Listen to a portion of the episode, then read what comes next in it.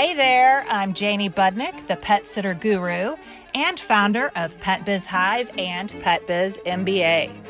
The Pet Biz Hive podcast is a space for pet business owners to still get all those things done while getting some tips and business education in their ears. So pop in an earbud and get ready for the buzz.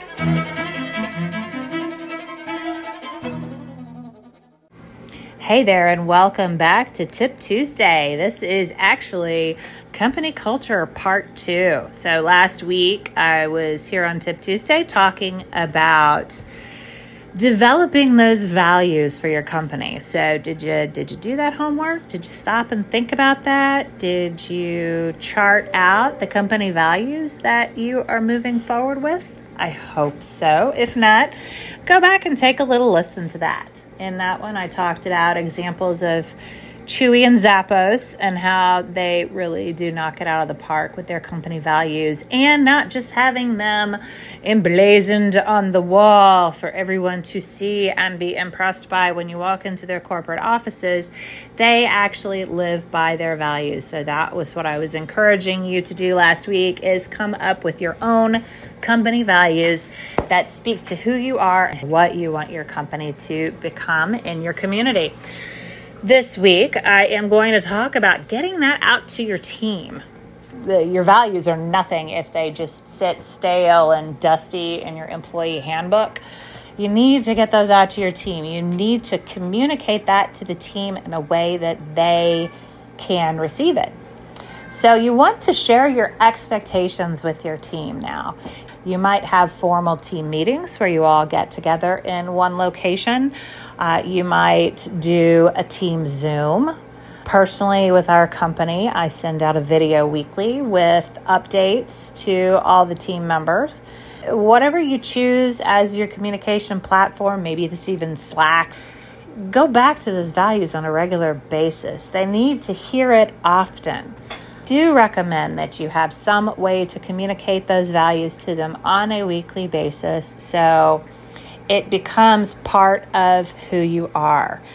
Uh, one of the things that we do on a regular basis is we acknowledge team members that are exhibiting those values.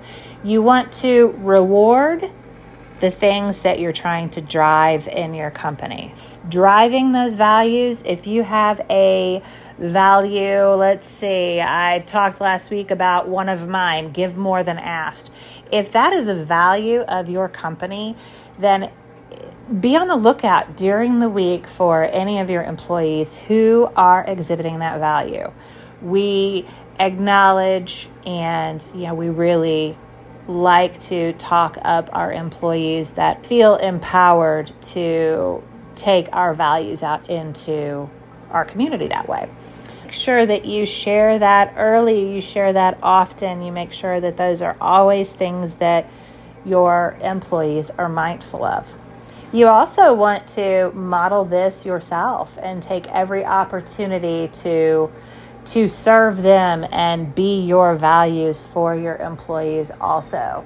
So, you know, if you if you have a value of um, your team is family. Let's say that is a value. You want to make sure that you exhibit that yourself in every interaction that you have with your employees.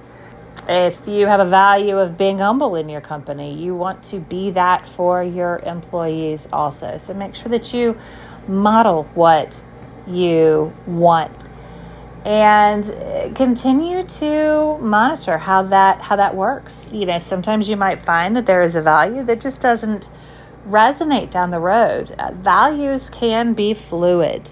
Um, it is not something that is again carved in stone. If there is something else that really is speaking to your company uh, the direction that you want to head you know my case learn better do better another one of my values I am not static in the way that I view my company's growth and direction. Always be flexible. I encourage you to go into just even a Google search. You could always start with Zappos and read about their values. Um, how they deliver happiness. That's actually the name of the book is Deliver Happiness. And see how some of these large corporations not only create values for their company, but how they push it out into their team's culture and then into the community and make a positive impact. That is all I have for this week. Y'all have a great week. Thank you for listening to this episode of the Pet Biz Hive. You can follow me at Pet Biz Hive on both Facebook and Instagram and learn more at petsitterguru.com. What is your next best move?